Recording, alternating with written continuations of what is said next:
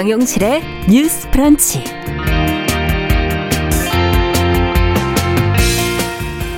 안녕하십니까 정용실입니다. 여직원을 강제 추행한 혐의를 받고 있는 오고돈 전 부산시장에 대한 결심 공판이 어제 열렸습니다. 검찰은 징역 7년을 구형을 했고요. 오전 시장 변호인 측은 증오보다는 용서, 또 피고인의 침해 가능성 등을 거론하면서 변론을 했다고 하는데요. 자, 피해자와 공대위에서는 이 변론에 대해 비판적인 입장을 보이고 있습니다. 자, 어제 결심 공판에서 거론된 내용들 다시 한번 살펴보고요. 또 처벌 수위에 대해서도 같이 한번 생각해 보겠습니다.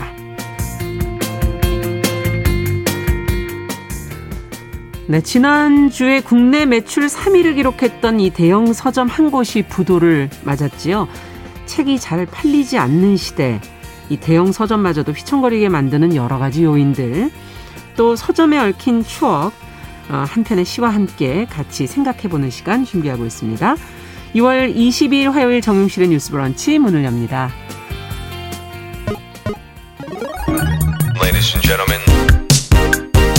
새로운 시각으로 세상을 봅니다. 정용실의 뉴스 브런치 뉴스 픽. 네, 정용실의 뉴스 브런치 항상 여러분들과 함께 프로그램 만들어가고 있습니다. 오늘도 윤서영님, 오한동님, 그리고 유튜브로 한 500분, 460분 정도 들어오셨군요. 써니스카이님, 아트센터님 이렇게 들어오셨네요.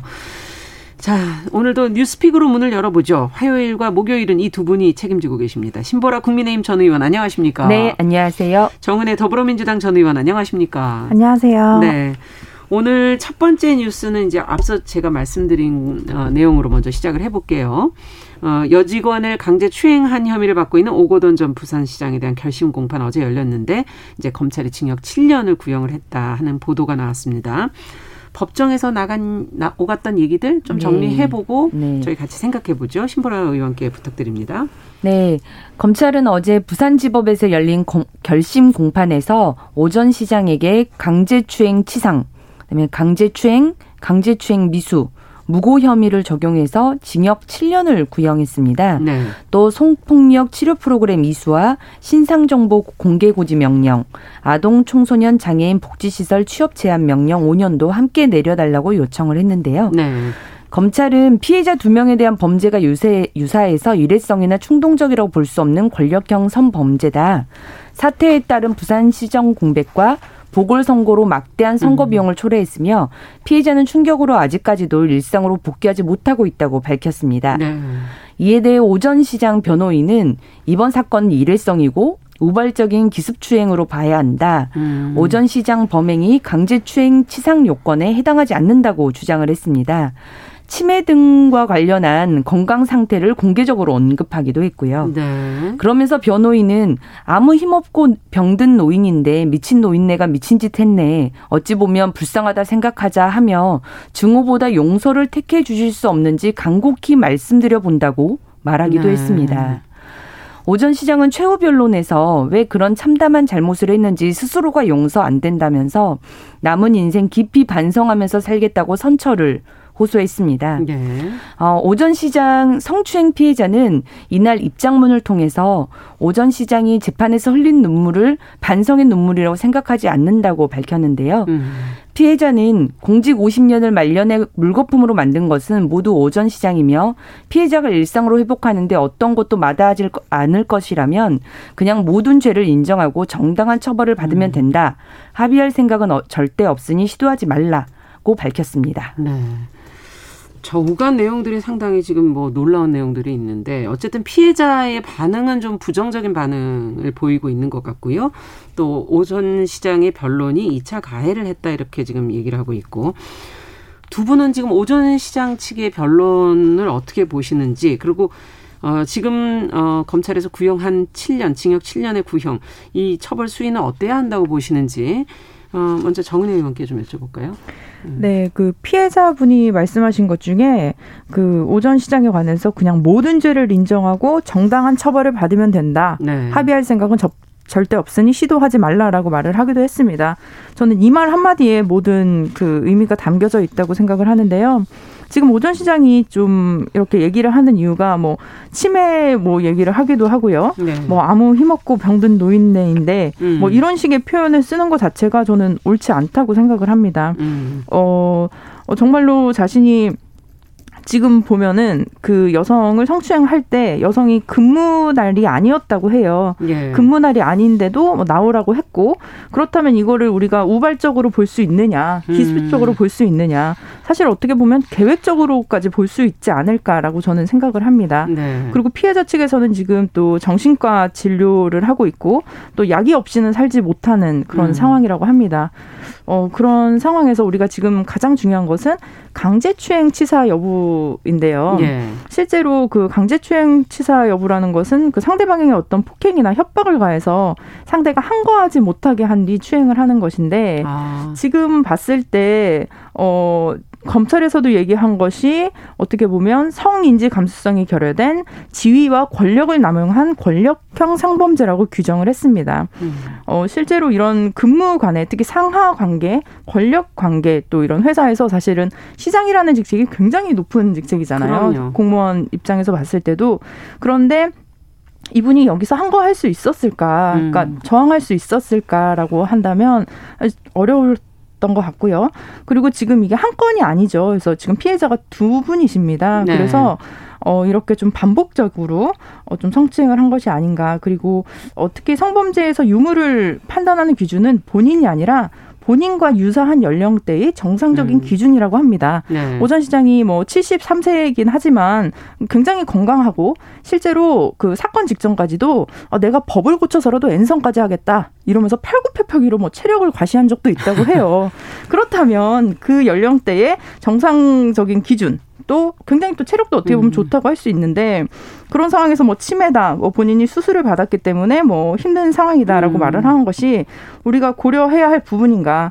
그리고 또 상대방에게 성범죄를 고소할 때 동기가 가장 중요합니다. 네. 근데 지금 이 동기라는 것 자체가 뭐 오전 시장이 어떤 뭐 예를 들면 우리가 이제 뭐 격려 차원에서 뭐 어깨를 두드린다든지 음. 뭐 그런 정도의 수준을 넘어선 음. 저는 추행이라고 보기 때문에 어 오히려 지금 오전 시장이 이렇게 나오는 게 나중에 괘씸죄로 가중 처벌이 될 수도 있지 않을까 음. 이런 생각까지도 해봅니다. 지금 앞서 얘기해주신 강제 추행 치상 어 뭔가 해를 입혔다 상해를 입혔다 이런 얘기인 것 같은데 자 어떻게 보십니까 신보라 의원께서는? 네, 저도 어 이 재판 과정을 보면. 네. 반성보다는 혈, 형량을 줄이기 위해서 굉장히 혈안이 되어 있구나라고 음. 하는 걸 좀 직접적으로 느끼게 됩니다. 네. 그 오전 오전 시장 측의 변론 요지를 좀 정리를 해보면 강제 추행은 아니고 기습 추행이다. 음. 그리고 강제 추행 치상은 요건 해당이 되지 않는다. 이게 좀 처벌 수위가 네. 높은 모양이죠. 그렇죠. 네. 세 번째로는 심신미약 사유로 심신미약 사유로서 치매라고 하는 것들이 있으니 음. 감경 그런 요건으로 한번 살펴봐 달라. 네. 제가 보기엔 이 세 가지 주장으로 좀 요약이 되는 것 같습니다. 네. 근데 이제 강제추행 치상이 이제 형법 그 상백 1조에 어, 이 치상죄 같은 경우는 무기 또는 5년 이상 징역형에 처할 수 있기 아. 때문에 굉장히 형량이 무거운 범죄인 그러네요. 거죠. 네. 그리고 가중처벌 요건에도 해당이 됩니다. 음. 그렇기 때문에 어, 이 강제추상 강제추행 치상은 어떻게든 피해 보려고 하는 어, 지금 모습을 보이고 있다. 네. 그리고 이 재판 과정을 지켜보면서 정말 어떻게 민주당에서 이런 사람을 이제 부산시장에 공천을 했을까. 네. 정말 너무나도 어 이런 추악한 범죄를 하는 사람을 공천한 그 과정에 대해서도 조금 어, 비판을 좀 하고 싶고요. 보면 이제 정은혜 전 의원께서 그 추행 강제 추행의 부분에 대해서는 정확히 많이 설명을 해주신 것 예. 같고. 예. 그 심신미약 사유로 든 그 치매에 대해서는 지금 사건 후에 그 오전 시장이 치매 치료를 받고 경도 인지 장애 판정으로 약을 복용하고 있다. 음. 그러니 이 사유를 좀 참작해달라라고 음. 하는 건데요. 이 부분에 대해서는 피해자 측 입장문이 제대로 좀 반박을 해준 거라고 보여집니다. 네. 피해자 측에서는 그런 당신의 주장은 350만 부산 시민들의 수장의 치매 노인이었고 음. 민주당의 치매 노인을 시장직에 공천했다는 의미다. 참담하다 이렇게 밝혔습니다. 그리고 강제치야 강제추행치상 이 부분이 저는 이제 좀 중요할 것 같은데. 네. 어, 재판 과정이 이제 결심 공판이 끝난 이후에 1심 재판이 나올 거기 때문에 지켜는 봐야겠지만 그렇죠. 이 강제추행 치상을 재판부가 어떻게 판단할지가 좀 관건이 음. 될것 같아요. 근데 실은 이제 외상후 스트레스 장애를 네. 그 치상이라고 하는 범주에 얼마나 하거나. 이제 포함시킬 거냐. 그게 핵심 어, 쟁점이 되지 않을까 싶습니다. 음. 근데 피해자분들께서는 피해자분께서는 외상후 스트레스 장애가 굉장히 심각한 수준이고 음. 정신과 치료도 지금 받고, 받고 약 없이는 살지 음. 못한다. 네. 그럼 이제 그 치상이 이제 심각한 수준인데 어, 지금 그, 어, 오전 시장 측은 사건 직후 5월까지 치상은 인정하지만 그 이유는 사실상 무관하다 이런 취지로 계속 변론을 하고 있거든요. 음. 그러니까 피해 시점을 특정할 수 없다. 그간 뭐, 뭐 말하자면 어, 피해 시점, 그다음에 1차 영, 영장 청구, 2차 네. 영장 청구 시점마다 네. 그 피해 정도가 어 다를 텐데 그 모든 것을 왜 음. 이제 가해자에게 덮 책임을 묻고 있느냐 뭐 이런 음. 주장이에요. 네. 어 근데 실은 이제 외상후 스트레스 장애라는 것이 어, 지금 법리상 폭넓게 좀 인정도 되고 있기는 하지만 네. 어, 예컨대 뭐 국가유공자 판정에 있어서도 외상후 스트레스 장애를 뭐 장애 등급이랄지 뭐 음. 그런 거에 따라서 굉장히 좀 소극적으로 판단하 기도 음, 하고 있어서 예. 이 법리 판단을 아. 어떻게 볼 것인가가 조금 걱정이 됩니다. 네. 부디 이제 재판부에서 어, 이 성추행, 성피해에 대한 외상후 스트레스 음. 장애는 음. 정말 심각 어, 하기 때문에 네. 그 부분에 대한 판단을 좀 현명하게 내려주시길 음. 좀 어, 기대합니다. 네. 더 하실 얘기 있으신가요? 네, 그 예. 신보라 의원님 말씀하신 대로 그 외상후 스트레스 증후군 같은 경우는 음. 지금 보면 우리가 치상이다, 뭐 상해다라고 했을 때는 단순하게 이제 신체적으로 어떤 그렇죠. 해를 가했을 때를 좀 많이 생각을 합니다. 그 네. 외형적으로 손상을 명확한 외형적 손상 네, 경우를 네. 생각을 하는데 실제로 어, 요즘 이제 좀 시대가 많이 변했어요. 그래서 음. 과거처럼 이렇게 물리적인 폭력이나 이런 것과 또 동일시하게 생각하는 것이 어, 정신적인 고통과 스트레스 음. 이 부분에 대해서도 많은 공감대를 형성하고 있습니다. 음. 특히 성범죄에 대해서는 굉장히 엄벌에 처해야 한다 음. 이런 것들도 많이 공감이 되어 있는 상황이고요. 네. 그리고 실제로 판례에서도 그 대법원에서 정신적 스트레스, 우울증 등으로 인해서 생리적 기능이 방해될 경우 상해로 인정해야 한다는 판결을 내린 경우도 음. 있습니다. 네. 그렇기 때문에 지금 뭐 그러면 몇 뭐몇 월까지는 어 내가 스트레스 그 증후군이 있었고 몇 월까지는 없었고 막 이런 논리는 사실 정말 맞지 않고요. 음, 오히려 네. 본인의 형량을 감량하기 위한 그런 꼼수로밖에 저는 보이지 않습니다. 네. 어, 두분 다 어쨌든 이 문제가 어, 어, 법리적으로 어떻게 해석되는지가 굉장히 중요하다라는 네. 부분을 얘기를 짚어주셨습니다. 또 더 하실 얘기가 혹시 있으신지? 네, 괜찮습니다. 음, 네. 자, 그럼 이제 다음 뉴스로 좀 넘어가 보도록 하죠. 이제 앞으로 어 검찰의 구형이 어떻게 그 후에 법리적 판단으로 이어지는지 저희가 지켜보도록 하고요. 어, 최연소 대학생 신분의 지금 여성 청와대 청년 비서관 발탁 소식이 또 화제가 되고 있거든요. 어, 정치 뉴스 아마 챙겨 보시는 분들은 누굴까? 그래서 이제 아마 검색도 좀 해보셨을 것 같은데 낯선 이름은 아니겠지만 그래도 이례적인 인사, 인사였다라는 평가가 지금 나오고 있고요. 관련 내용을 어, 정은혜 전 의원께서 아무래도 그 안에서 또 좀더 네. 지켜보시니까 어, 좀 설명해 주시면 저희 같이 한번 고민해 보죠. 네. 그 문재인 대통령은 21일 청와대 청년비서관의 박성민 더불어민주당 청년미래 연석회의 공동의장을 임명했습니다. 네. 박신임 비서관의 경우 올해 25세로 87년 민주화 이후에 최연소 비서관으로 기록되고 있습니다. 이전까지는 김대중 전 대통령의 최측근으로 35세의 나이로 비서관에 올랐던 장성민 전 의원이 최연소의 기록을 갖고 있는데요. 네. 이번 인선으로 그 최연소의 기록을 10살이나 앞당긴 셈입니다. 박성민 청년비서관은 민주당에서 청년 대변인, 청년 TF 단장, 더혁신위원회 위원, 청년미래연석회의 공동의장을 지냈습니다. 지난해 이낙연 전 민주당 당대표에 의해서 청년 최고위원으로 발탁된 바 있습니다. 네. 또 지난 4월에 지도부에서 사퇴해 대학생으로 돌아갔다가 이번에 청와대로 오게 되었는데요. 어, 박경미 대변인은 그 박성민 청년 비서관에 대해서 민주당 최고위원, 청년 대변인 등을 역임하면서 현안들에 대해 본인의 의견을 소신 있게 제기하고 다양한 목소리를 주의 깊게 경청하는 균형감을 보여줬다며 청년 입장에서 청년의 어려움을 더 잘 이해하고 청년과 소통하며 청년을 위한 정책을 만들고 조정해가는 청년 비서관이 될 것으로 기대한다고 말했습니다. 네. 청년이 중요한 화두가 음. 돼가고 있는 것 같습니다. 정치에서도. 지금, 어, 당에서 활동하다가 이제 학생 신분으로 갔다가 다시 청와대로 지금 이제 활동을 옮겨가고 있는데, 임명한 배경은 과연 무엇일지, 어, 지금, 어, 이례적 인사다라는 지금 보도에 대해서 또 어떻게 평가들을 하고 계시는지 두 분 말씀을 좀 듣고 싶네요. 어, 먼저 신보라 의원께 여쭤볼까요? 음. 네. 파격적인 인선이면 부정할 수 없을 것 같아요. 네. 20대 최연소 1급 그 청와대 비서관 이런 그렇죠. 전무후무한 일인 거라고 보고요. 근데 이제 주변에서는 어 여러 의견들이 조금 엇갈린 평들이 많이 나오고 있는 것 같습니다. 네. 뭐 그러니까 1급 비서관이라고 하면 고시나 이렇게 뚫기도 굉장히 어렵고 일반 음. 사람이면 일반 공무원이면 20년은 넘게 뭐 공무를 해도 어 실제 그 임명되기 굉장히 어려운 자리인데 예. 이게 뭐 공정이냐 어 박탈감을 느낀다 이런 어 주장들 일각에서 나오는데요. 네. 어쨌든 이 자리는 실은 뭐 어, 그 고시를 봐서 들어가는 일반 임, 그 공무원도 아니고 이제 정무직 공무원이기 때문에 예. 정치적 임명이 가능한 직위라고는 생각이 됩니다. 음. 근데 이제 어, 청와대 내 이제 분위기도 그렇고 많은 언론에서도 이게 이준석 현상에 대한 대응적 음. 인선이다. 음. 이런 평들을 좀 내놓고 있습니다. 네. 그런 점에서 이제 박성민 청년 비서관의 어깨가 좀 많이 무거울 것 같다. 음. 어, 근데 그러면 이준석 현상이라는 게 뭐냐. 네. 저는, 어, 삼박자가 있었기 때문에 지금 이 무서운 돌풍으로 이어지고 있다고 보는데요. 네, 그게 인물의 뭡니까? 파격, 음. 그다음에 콘텐츠, 그리고 정면 돌파. 전 이렇게 세 가지라고 좀 보고 있습니다. 음.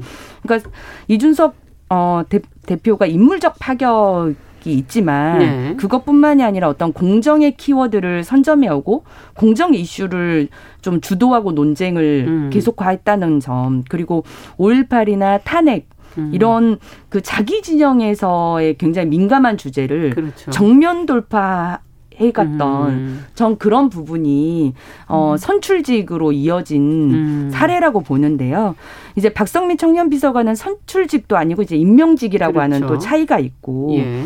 인물적 파격에 대해서는 동의가 조금 되더라도 음. 콘텐츠와 정면 돌파라고 음. 하는 청년 정치인의 어떤 장, 강점 음. 이런 부분에 대해서는 꾸준함과 그런 자기 정치를 좀 보여줬느냐 하는 음. 부분에서는 좀 어, 평가되어 부, 평가되어질 만한 부분도 있고 지켜봐야 될 부분도 있다고 예. 봅니다. 예. 우선 최고위원 시절 때 어, 여성 인권을 많이 강조한 그런 발언들을 많이 했다고 하는데 예. 이제 박원순 그 오고던 사건 이후에 어, 젠더 감수성 발 그런 측면으로 발탁이 음. 됐지 않습니까? 그런데 이제 이 사건에 대해서 이제 피해자 고소인이라는 표현을 해서 좀 언론의 문매를 맞기도 했습니다. 네, 피해 호소인. 네, 피해 네. 호소인의 뭐 네. 여성 의원들 얘기도 있었지만 이분은 이제 피해자 고소인이라고 또 지칭을 해서 음. 이게 콘텐츠의 일관성 그리고 일단 자기 진영의 치부에 대해서 정면 돌파하는 부분에 대해서 음. 좀 아쉬운 부분이다라고 하는 좀 평을 내리고 싶고요.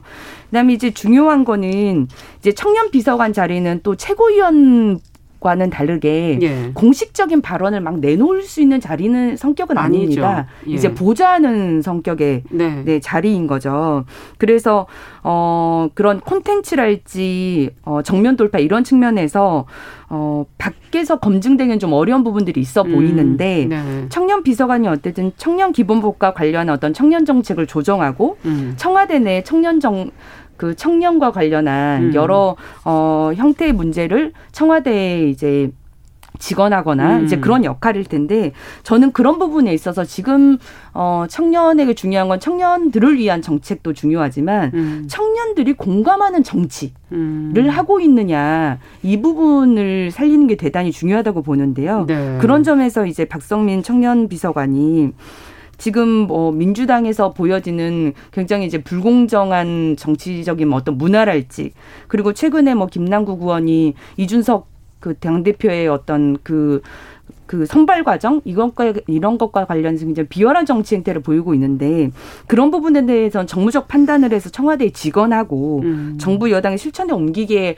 하는가 음. 그걸 검증해 보는 게 이제 추후에 예. 굉장히 중요할 거라고 보여집니다. 네, 청년이 공감하는 정치 과연 그걸 어떻게 구현해 낼 것인가 안에서 들여다보실 땐 어떠세요, 정은혜 의원께서? 네, 어, 우리가 지금 뭐 이준석 현상이다, 뭐 이준석 이 당대표가 돼서 우리도 뭐 청년들을 전면에 음. 배치했다라고 생각을 하시는데요. 어, 모두는 아시겠지만 청와대는 검증 기간이 있습니다. 음. 그래서 이분들이 뭐 하루아침에 이렇게 검증이 된 게 아니고요. 사실 지난 몇 달간 제가 검증이 된 걸로 알고 있습니다. 음. 그래서 어떤 뭐 결격 사유가 있는지 없는지를 검토했었고 그렇겠죠. 그것을 뭐 청와대에서는 밖으로 내뱉진 않았던 것이고요. 음. 그래서 오래전부터 준비가 되고 있었고 어, 신보라 의원도 우리가 같이 그 국회 생활을 해서 알겠지만 당시 뭐 청년 특임 장관이나 이런 얘기들은 음. 우리가 임기 중에서도 항상 뭐 몇 년 전부터 논의가 언급은 계속 됐었죠. 예, 되었던 예. 상황이고 진행이 되고 있었던 상황인데 이제 시기가 지금이었다라고 음. 저는 좀 판단이 되고요. 그리고 지금 저는 이준석 그 지금 당 대표가 굉장히 좀 성공적인 청년 정치 케이스라고 보는 이유가 이준석 대표도 보면 26의 비대위원이 됐어요. 음. 근데 당시에 26의 비대위원이다? 거의 상상하기 어려운 네, 예. 파격이었고요. 그리고 그 전에 뭐 그만큼 이준석 위원이 뭐 사회 경험이 풍부했냐? 사실 음. 그렇지도 않았거든요. 근데 저는 이준석 위원이 당내에서 비대위원, 뭐 혁신위원장, 그리고 뭐 당협위원장 음. 이런 중책들을 맡으면서 가장 중요한 것은 그 보면 어 시각이죠. 그러니까 음. 현상을 당 대표의 관점에서 바라보는 그런 아. 훈련을 했다고 저는 생각을 합니다. 네. 그러니까 우리가 계속 어느 자기 위 자리가 사람을 만든다라고도 맞습니다. 해요. 예. 사실은 사람이 자리를 음. 만들기도 하지만 그 자리에 어떤 사람이 들어가서 정말 충분히 음. 임무를 수행했을 때는 음. 그 자리에 걸맞는 사람이 되거든요. 지금 이준석 당 대표를 보고 누가 어리다고 말하는 사람 음. 요즘은 저는 많이 보지 음. 못한 그렇죠. 것 같아요. 예. 그렇기 때문에 지금 조금 뭐 걱정스럽고 염려스러운 부분이 있다고 하더라도 자꾸 자리와 기회를 줘야 된다. 된다는 네. 말씀이시군요. 네, 맞습니다. 음. 그래서 이제 들어갔으니 음. 이제 사실 못했으면 그때 가서 우리가 평가를 하면 될 문제고요. 예. 지금 들어간 이 시점에서는 오히려 저는 좀 응원해주고 음. 어, 열심히 좀 하길 바란다라는 그런 마음이고요. 네. 사실 가장 중요한 거는 저는 나이라기보다는 경험, 경륜입니다. 그래서 음. 저는 어 미국의 뭐 특히 유럽의 선진국의 뭐 30대 총리, 뭐 그렇죠. 뭐 당대표 이런 얘기 많이 하는데 그분들은 보통 10대 때부터 당 활동을 하거든요. 아. 10대부터 당원에 가입해서 활동을 하는데 네. 대한민국 같은 경우는 이제 뭐 정당법이나 선거법에도 그렇죠. 미성년자는 정당 활동을 할 수 없습니다. 예. 저 사실 이 부분도 저는 좀 개선을 많이 하고 음. 싶었는데요. 미성년자 때부터 정치에 대해 관심을 갖고 음. 정말 정치 정치가 내 삶의 일부분이다라는 것을 인정을 해야지만이 음. 그리고 관심을 가져야지만이 20대 30대에도 그게 연속이 되는데 그렇죠. 예. 주변에 제 친구들도 보면 10대, 20대까지는 정치에 관심 없다가 30대 이제 결혼하고 집 사고 네. 뭐 하다 보니까 어 그제서야 아 이게 정치가 중요하구나. 중요하죠. 네 라고 생각을 네. 해서 그때부터 이제 뭐 뉴스도 신문도 더 많이 보게 되는데요. 어, 그런 측면에서 저는 어릴 때부터 10대 때부터 음. 준비하는 시스템이 필요하고 그럴 때는 20대의 장관이 되고 국회의원이 돼도 이상하지 않은 대한민국이 음. 되길 바라고 또 마지막으로 이번에 보면 어, 청년비서관이 원래는 시민사회 수석실에 속해 있었습니다. 네. 근데 이제 이번에 청년비서관 박성민 비서관이 되면서 정무수석실 소속으로 변경이 됐거든요. 아, 소속이 그럼, 변경됐군요. 네네. 그러면서 이번에 또 함께 같은 날 임명된 김한규 이제 47살이신데요. 네. 우리 당에 그 강남에서 출마를 했다 낙선하시고 네. 지금 김행장 법률사무소에 음. 변호사를 계신 분이 있는데 이분이 또 정무비서관으로 함께 발탁이 됐습니다. 네. 그래서 제 생각에는 아마 어, 두 분 다 물론 영선이고 정치 신인으로 볼 수 있겠지만 그렇죠. 이두 분의 시너지를 좀 기대해 볼 수도 있지 않을까라는 음. 생각을 하면서 어, 실제 뭐 청년들의 입장 그리고 특히 박성민 최고 같은 경우는 어, 청년들과 음. 직접적으로 또 소통이 가능하잖아요. 네. 그래서 그런 부분에 있어서 좀 시너지를 기대해보고 네. 그리고 지금은 우리가 좀 응원을 해줘야 될 때가 아닌가라고 싶습니다. 네. 어쨌든 좀 더 어린 나이에 정치에 관심을 가질 수 있는 그런 제도적인 보완도 좀 필요하다. 어떤 게 좀 더 청년 정치를 위해서 보완돼야 된다고 신보라 의원께서도 어, 생각하시는지. 실은 음. 이제 청년 정치에 있어서 네. 어, 정당 정치라고 하는 문화 속에서도 이제 당사자성이 음. 많이 구현이 되고 있는 것 같습니다. 그렇죠. 그리고 이제 어 제도권 정치 그러니까 음. 국회의원 입성이랄지 어 이런 의회 정치 안에서도 음. 이제 청년 정치인들이 조금 어 들어가 있는데 어 문제는 제가 아까 말씀드렸던 것처럼 청년들을 위한 정책만 편다고 해서 음. 청년 표심이나 청년 유권자들이 이 정치에 믿음과 신뢰를 주는 건 아니거든요. 그렇죠. 중요한 건 음. 청년들이 공감할 수 있는 정치를 음. 우리 정치권이 표현해 내고 있느냐입니다. 음. 그런 부분에 있어서의 전체적인 것이 중요하군요. 네, 그런 문화를 많이 만들어가기 위한 노력이 좀 필요하지 않을까 싶고요. 음. 그래서 아마 박성민 청년 비서관이 청와대 안에서도 이제 청와대에서 나오는 청년 관련 메시지들을 보면 그렇죠. 간접적으로 이 부분들을 그런 역할들을 네. 잘 해내고 있는가를 평가할 기회들이 있을 것 같습니다. 네.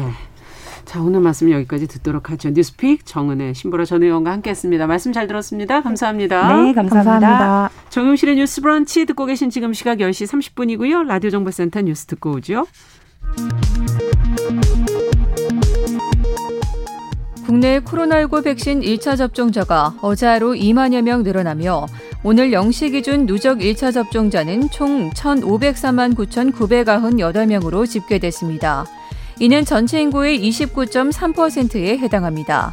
2차 접종까지 모두 마친 사람은 416만 7,533명으로 전체 국민의 8.1%입니다. 국민의힘은 오는 24일 최고위원회를 열어 무소속 홍준표 의원의 복당 심사 안건을 다루기로 했습니다. 이준석 대표가 일관되게 복당을 늦출 이유는 없다는 입장을 밝혔고 최고위원들 사이에서도 이견이 없어 홍 의원을 복당하는 의결이 될 것으로 예상됩니다.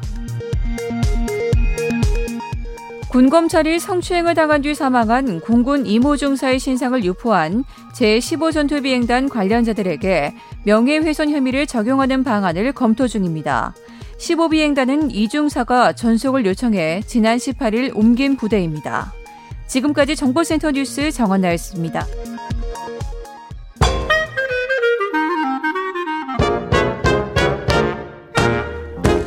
모두가 행복한 미래 정용실의 뉴스 브런치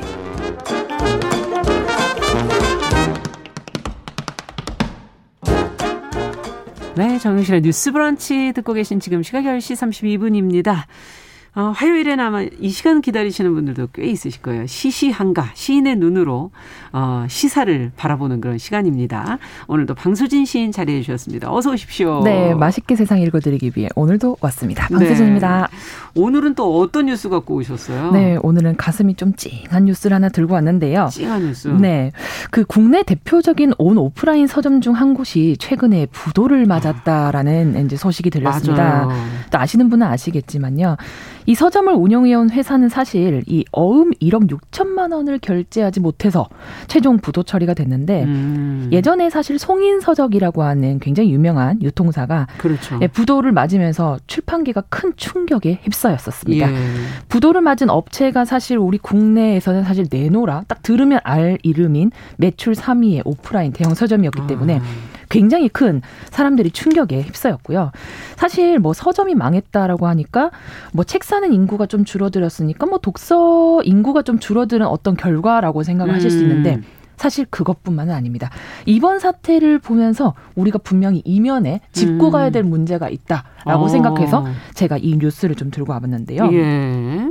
언뜻 보면 사실 좀 이해가 안 되실 수도 있을 것 같아요. 예. 왜 갑자기 부도가 났나? 그러니까요. 네. 근데 사실 이거는 좀 출판 업계의 어떤 이면적인 부분을 저희가 좀 살펴봐야 되는데요. 음. 제가 조금 어, 설명을 좀 드리자면 서점과 출판사 사이에 이제 이 이루어지는 것을 위탁 판매라고 합니다. 위탁 판매. 이게 다름이 아니라 서점이 이제 서적의 구매 비용을 지불하지 않고 미리 이제 책을 받아서 진열을 해주고 아. 판매된 책에 한해서만 이제 비용을 따로 지불을 해주는 시스템인 거죠. 아 그렇게 돼 있어요. 네, 그러니까 저희가 생각하기에는 그냥 서점이 사가지고 다 사가지고 하는데 아니었던 아니군요. 거죠. 어. 이 구조가 사실 한국이랑 일본에만 있는 굉장히 특이한 구조라고 하는데요. 아. 그래서 이제 서점이 부도가 나면 그 피해를 고스란히 출판사가 떠안게 되는 아. 이러한 맥락이 있었다는 겁니다. 아직 가격을 판매가 안 됐으니까 지불을 안 했겠네요. 네, 안한 음. 것도 있고 서점이 부도가 나면 당연히 이제 채권자들이 서점을 압류할 텐데 음. 그때 이미 서점은 이 서, 책이 서점의 어떤 재산으로 인정이 되기 때문에 오히려 출판사가 부도난 뒤에 찾아가면 네 책을 가지고 싶으면은 우리한테 도로 사가라. 이런 지금 맥락이 되는 거죠. 아니 책을 그냥 갖다 줬는데 네, 왜냐하면 도로 사갈 때 아, 도로 가져갈 수가 없다는 거군요. 없, 없는 거죠. 왜냐 압류가 당했기 때문에. 아. 근데 사실 왜 그러면 위탁거래를 꼭 해야 되나라고 예. 하실 수 있을 것 같습니다. 정말 간단한 원리로는 서점은 너무 적은데 출판사가 너무 많아서 어, 생긴 현상이라고 보시면 됩니다. 아. 책은 너무 많이 태어나는데 서점 수가 적으니까 영세한 출판사들은 사실 오프라인 서점 말고는 독자를 만날 기회가 없어요. 아. 그래서 서점 입장에서는 어, 저희 좀 책을 좀 어, 올려, 거기 올려주세요. 어. 근데 서점 입장에서 보면 언제 팔릴지도 모르는 책을 마구 들여놓을 수가 없기 때문에 그렇죠, 그렇죠. 우선은 들여놓고 팔린 부분에만 지불을 하는 위탁 판매가 아. 이루어진 것이고 이렇게 되다 보니 어, 언제 팔린다는 보장이 없으니까 그러면 우리가 언제 돈을 받냐라고 음. 했었을 때 이제 어음을 발행을 하게 된 거죠. 음. 그래서 부도가 나게 되면 정말 출판사 입장에서는 부도어음 한 장만 남게 되는 음. 굉장히 책은 찍어냈지만 판매가, 판매가 안, 됐고, 안 됐고 그냥 부도가 난 거군요. 이런 네. 상황이 된 것 같습니다. 자, 이거 참 어떻게 해야 되나 지금 올려주신 분들 중에는 유튜브에 책을 그만 찍어요. 너무 찍는 거 아니냐 뭐 이런 얘기도 지금 하시는 아, 분도 네, 있는데 그렇게도 생각하실 수 있을 것 책을 같아요. 쓰고 만드는 사람들 또 입장에서 본다면은 이거는 또 그렇게 볼 문제는 아니고 어떻게 어, 떤 느낌이세요? 좀 굉장히 충격적이었고 음. 절망을 좀 솔직히 느꼈거든요. 음. 그 작가 입장에서는 서점이라는 곳이 독 자와 만날 수 있는 음. 가장 소통의 핵심 공간인데 예. 이 공간이 사라진다는 거는 뭐 제 책들이 있을 집이 없어진다라는 음. 느낌이랑 같고 만약에 이러한 사태가 계속 발생한다면 제 자식들, 제 음. 아이들은 이제 더 이상 어디서 떠돌고 있을 것인가 음. 이런 생각을 하면서 그 굉장히... 자식들이라는 건 책을 말씀하시는 네네네. 거죠? 저희 작가들은 네네 시집이나 이런 작가 예. 자식이라고 하는데 어. 좀 어디가 걔네들이 어디를 이제 전전하고 있으니까 굉장히 가슴이 아픈 일이죠. 아, 음. 그렇군요. 대형 서점이라는 게 또 작은 서점들과 달리 또 책만 파는 곳은 아닐 것 같고 책도 사실 어떤 것이 나왔는지 미리 좀 살펴보는 트렌드를 살펴보는 곳이기도 하고 세, 어, 세상을 읽는 곳이기도 하고 또 만남의 장소가 될 수도 있고 여러 가지 역할을 하지 않나요? 맞습니다. 방수진 시인에게 서점은 뭔가요? 저는 이렇게 글을 쓰고 책을 좋아하는 사람들에게 저한테 서점은 음. 기억과 감정의 서랍 같은 곳일까 아닐까 합니다. 어. 왜냐하면 저는 어렸을 때 이제 부모님 맞벌이를 하셔가지고 음. 혼자 있는 시간이 굉장히 많은데 그때마다 동네 음. 서점을 갔었어요. 아. 그때면 이제 책장 가득히 꽂혀 있는 책들이 사실 음. 제 친구 같기도 하고 어. 저한테 좀 덜 외롭고 든든하게 만들어주는 그런 응원 그렇죠. 했거든요. 네. 그때 이제 세계문학 전집 같은 것들을 앉아서 막 하루 종일 읽다 보면 시간이 금방 갔는데 그때 처음 생각을 했었던 것 같아요. 아. 음. 이렇게 책이라는 것이 재밌고 음. 나도 나중에 이렇게 쓰는 사람이 돼서 살면 좋겠다. 사실 예. 지금의 저 어떤 방수진을 만들어준 음. 사실 어린 시절이 어린 시절이 그렇게 이제 서점과 굉장히 네. 연관이 있다고 볼 수 있겠죠. 맞아요. 음. 맞벌이들은 아이들을 참 어떻게 시간을 보내게 해야 될까 하는데 서점 가서 그냥 시간을 알아서 보내셨군요. 그랬던 것 같습니다. 네. 작은 서점들 어렵다는 얘기는 그래도 좀 꾸준히 들어왔던 것 같은데 대형 서점은 그래도 좀 낫지 않을까 싶었는데요. 그렇죠. 그런데 이제 사실 정작 어 보니 음. 앞에서 말씀드렸던 것처럼 어떤 위탁 판매 방식 분명 문제점도 음. 있고요. 또 음. 하나는 이제 많은 분들이 조금 논의 대상으로 삼으시는 도서 정가제라고 하는 제도가 있습니다. 네. 이게 이건 도움되는 제도 아니에요? 맞습니다. 사실은 이게 굉장히 유익한 제도인 것은 예. 맞는데 이 도서 정가제가 결국에는 이제 신간이나 도서를 발행했을 때 무자비하게 막 이렇게 할인을 해서 팔지 말고 예. 적정 가격에서 딱 국가가 정해놓으면 그 안에서 허용 범위 안에서만 팔아라라고 하는 겁니다. 예. 책이 이제 가치가 있음을 이제 전체적으로 인정하자라는 얘기인데요. 음. 하지만 이제 어떤 분들은 오히려 이 도서정가제가 책 가격을 너무 부담스럽게 만들어가지고 음. 오히려 책을 좀 우리한테 멀어지게 한 게 아니냐. 아. 예전에는 사실 구간이 되면은 할인을 막 해서 팔고 그러던 그렇죠. 시절이 있었다면서요. 예, 예. 예. 저는 사실 어려서 기억이 잘 안 나는데 옛날에는 구간이 되면 막 할인 을 하고 그랬었다라고 그렇죠. 하더라고요. 나오면 그건 다 제 가격에 팔지만 시간이 지나면 이제 할인이 들어가죠. 네, 그게 당연했다고 하는데 예. 전까지 이후로는 아예 구간이 돼도 아. 할인을 할 수가 없으니 서점 입장에서는 음. 그냥 이 부담을 고스란히 꺼안거나 아니면 구간이 아예 절판되거나 폐기되는 음. 경우가 생기는 요즘에 거죠. 요즘에 그래서 빨리빨리 절판이 돼요. 그래서 빨리 절판되고 구간은 빨리 사라지고 예. 신간만 막 들끓는 그런 상황이 되는 거죠. 예. 그러다 보니까 여러 가지로 좀 그런 면이 있지 않았을까 싶고요. 음. 또 하나는 이제 사실상 그럼에도 불구하고 이 도서정까지가 의미 있는 이유는 음. 이걸로 인해서 보다 많은 컨텐츠들이 우리 눈앞에 음. 탄생할 수 있다라는 겁니다. 네. 인세를 지급한다라는 그 자체 그리고 도, 가격이 적정 수준에서 머물러 있다는 것 자체가 저자가 아 내가 정말 창작을 해서 음. 내가 나가면 정말 내가 오롯이 그거를 받을 수 있구나라는 의지를 느껴줄 수 있기 때문에 음. 당연히 이제 그러한 의지, 장단점이 장단점이 분명히 있는 예, 어, 그렇군요. 네. 그러면 쓰는 사람 입장에서는 어떠세요? 요즘에 뭐 대형 온라인 서점을 통한 어, 중고 거래가 도리어 좀 활성화되고 있는 것 같더라고요. 이건 네. 어떻게 보십니까? 네, 맞습니다. 사실 구간이 할인을 안 하니까 음. 다른 사람들이 결국에는 이제 중고 서점으로 그렇죠. 눈을 돌리는 거죠. 저처럼 이렇게 자신의 이름을 걸고 책을 출판하는 작가의 경우에는 사실 본인의 저서가 중고 서점에 걸려 있을 때 정말 복잡 미묘한 감정이 듭니다.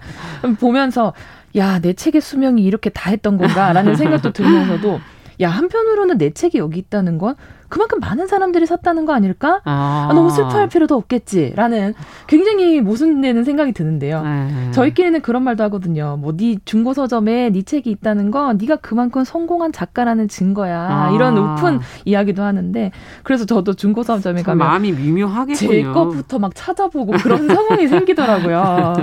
지금 안상범님께서는 전국 도서관에 의무적으로 좀 신간도서 세 권씩 그 산다면 도움이 되지 않겠는가 이런 지금 의견도 보내주셨고요. 네. 네.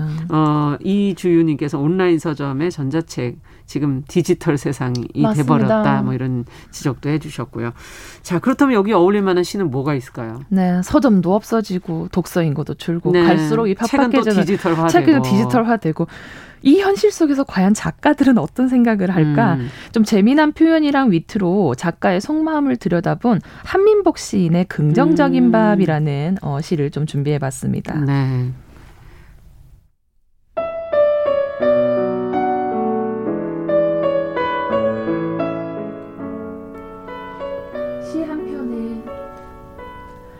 시 한 편에 3만 원이면 너무 박하다 싶다가도 쌀이 두 마리인데 생각하면 금방 마음이 따뜻한 밥이 되네.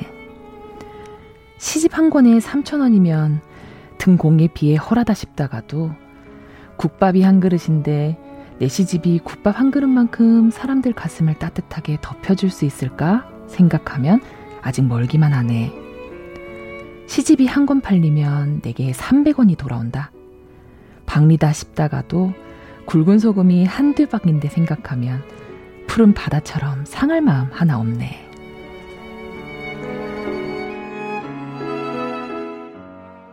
저는 한민복 시인을 알아서 이런 말씀을 하실 분이라는 생각이 갑자기 들면서 너무 예. 정말 유명한 근데 좀 슬픈데요. 저는 이 네. 음악까지도 오늘 좀 슬펐어요. 네. 같이. 근데 저도 읽으면서 울컥했는데요.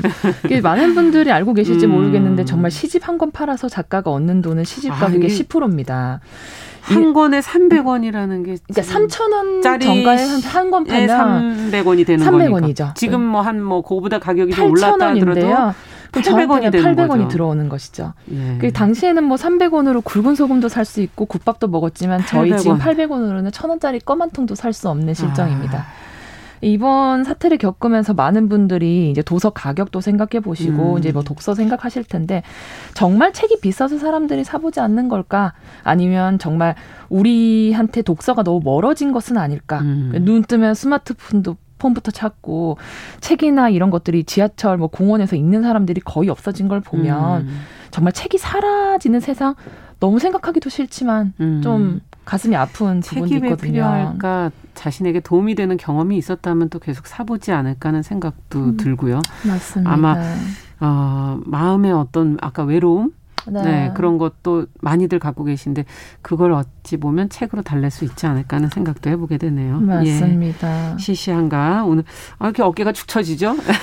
저도요. 네. 책을 쓰고 만드는 사람의 복잡한 마음 대형 서점의 부도 소식으로 어, 충격에 빠진 출판계의 모습들 같이 한번 생각해봤습니다. 방술진 시인과 함께했습니다. 감사합니다. 네, 감사합니다. 여러분은 지금 KBS 일라디오 정용실의 뉴스 브런치와 함께하고 계십니다.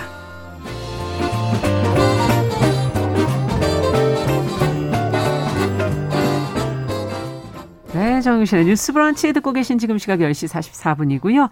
자, 이번에는 저희가 국제 뉴스를 좀 살펴보도록 하겠습니다. 조금 깊고 어, 넓게 좀 살펴보죠. 어, 오늘 조윤주 배신캐스터 자리해 주셨어요. 어서 오세요. 네, 안녕하세요. 네. 어, 지난주 이제 이란에서 대선이 치러졌는데 강경 보수 인물이 당선이 됐다는 것이 이제 보도가 됐어요. 맞습니다. 당선되자마자 미국 대통령 만나지 않겠다. 뭐 이런 네. 입장을 밝히고 있고 어떻게 들여다봐야 될까요, 이 사안을? 네, 어, 일단 그 만나지 않겠다라고 왜 얘기를 했을까? 이제 음. 그거부터 보셔야 되는데요.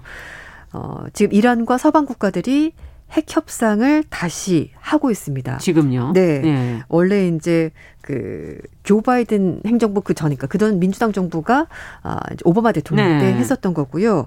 아, 그래서 이제 뭐 간단히 말씀을 드리면 이란이 핵 개발을 자꾸 하니까 음. 그거 하지 말고 어 경제 제재를 풀어 줄 테니까 핵 개발 그만하십시오. 그렇죠. 그럼 이란도 어 좋습니다라고 이제 합의를 한 거예요. 근데 네.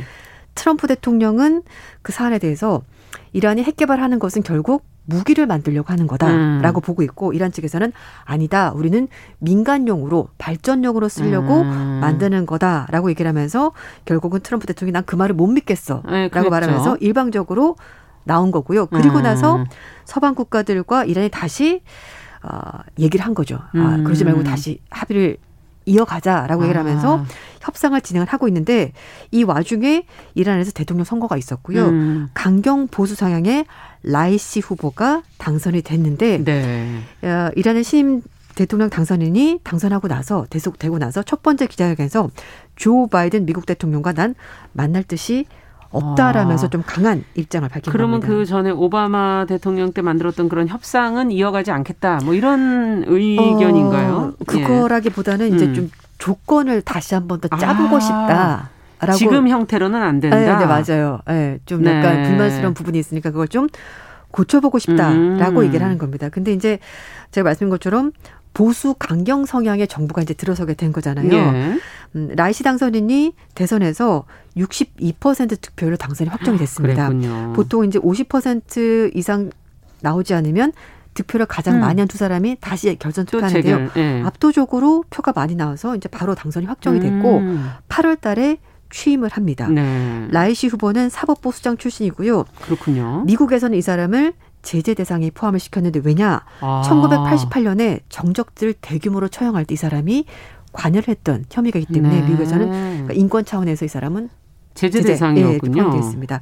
그런데 이란에서는 강경파 쪽에서 굉장히 주목받는 인물인데 음. 왜냐하면 이란에는 최고 지도자가 있습니다. 그러니까 네. 정치와 종교에서 가장 높은 그렇죠, 사람인데요. 그렇죠, 그렇죠. 하메네이 들어보셨을 네. 거예요. 하메네이 후계자로 거론이 되고 있고 그런 사람이 대통령 당선이 됐기 때문에 음. 혹시 이 사람이 당선이 되면 음. 음, 그 전부터 이제 왜냐하면 워낙 그 지지도가 높았기 때문에 어, 이란 핵 협상이 표류하는 것 아니냐라는 우려가 아. 있었는데 아. 당선되자마자 안 만난다. 음, 하고 또 언급을 했으니. 예, 그랬고 음. 또 실제로 협상단이 음, 이란으로 돌아가겠습니다라고 음. 얘기를 한 겁니다. 협상을 하다가. 그래서 이런 우려가 좀 현실이 되고 있는 상황이고요. 이제 이란 정치구도 잠깐 말씀을 드릴게요. 네네.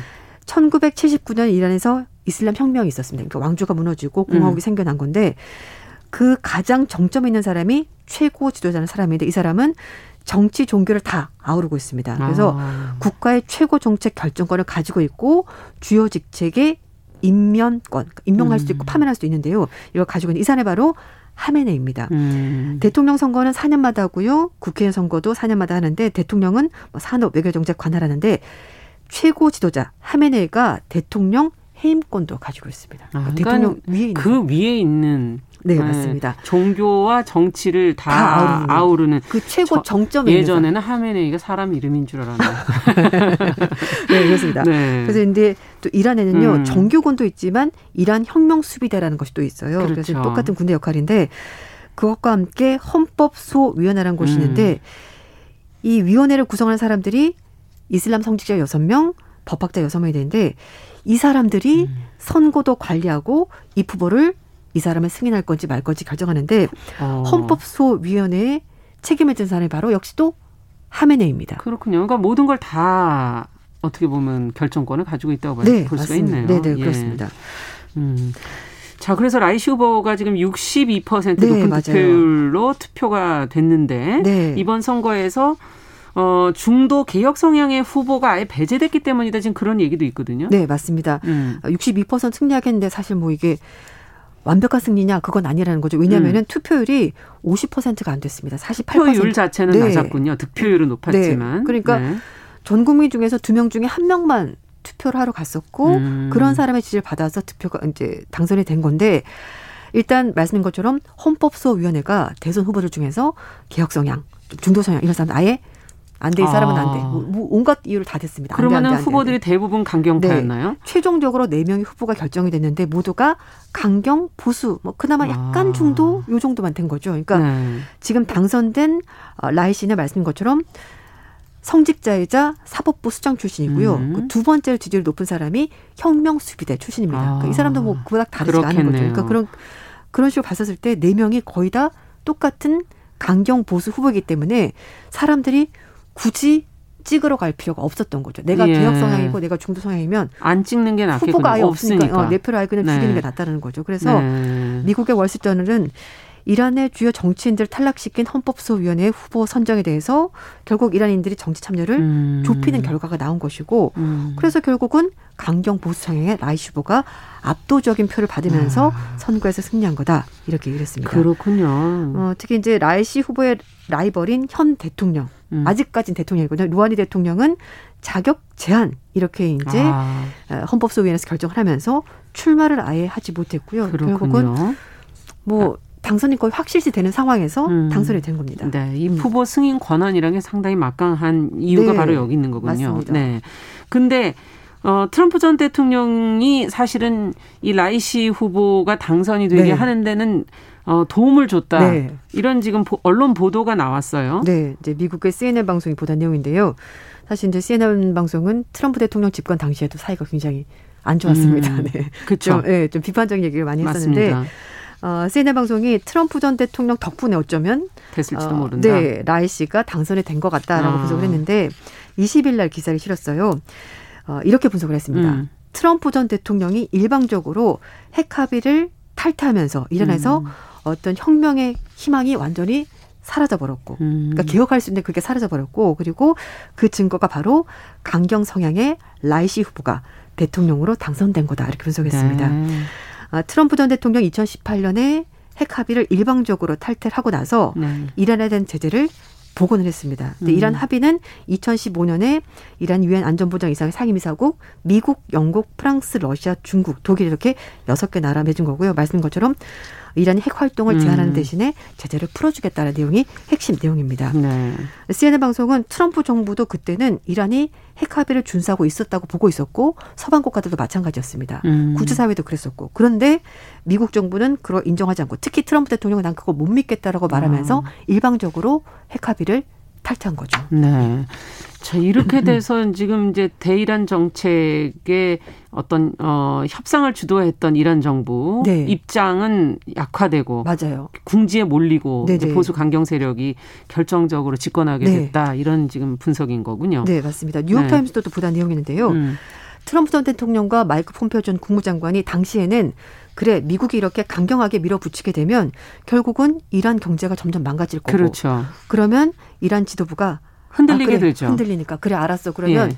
서방 국가들이 원하는 협상 조건을 우리가 맞춰서 음. 다시 협상을 좀 하자라고 애원할 거로 예상을 한 거죠. 아. 그런데 미국의 예상들이 움직이지 않았습니다. 그렇네요. 네, 미국을 제한 서방 국가들은 그래도 어떻게 해서든지 미국이 일방적으로 탈퇴한 이 협상을 살리기 위해서 노력했다라는 음. 거죠.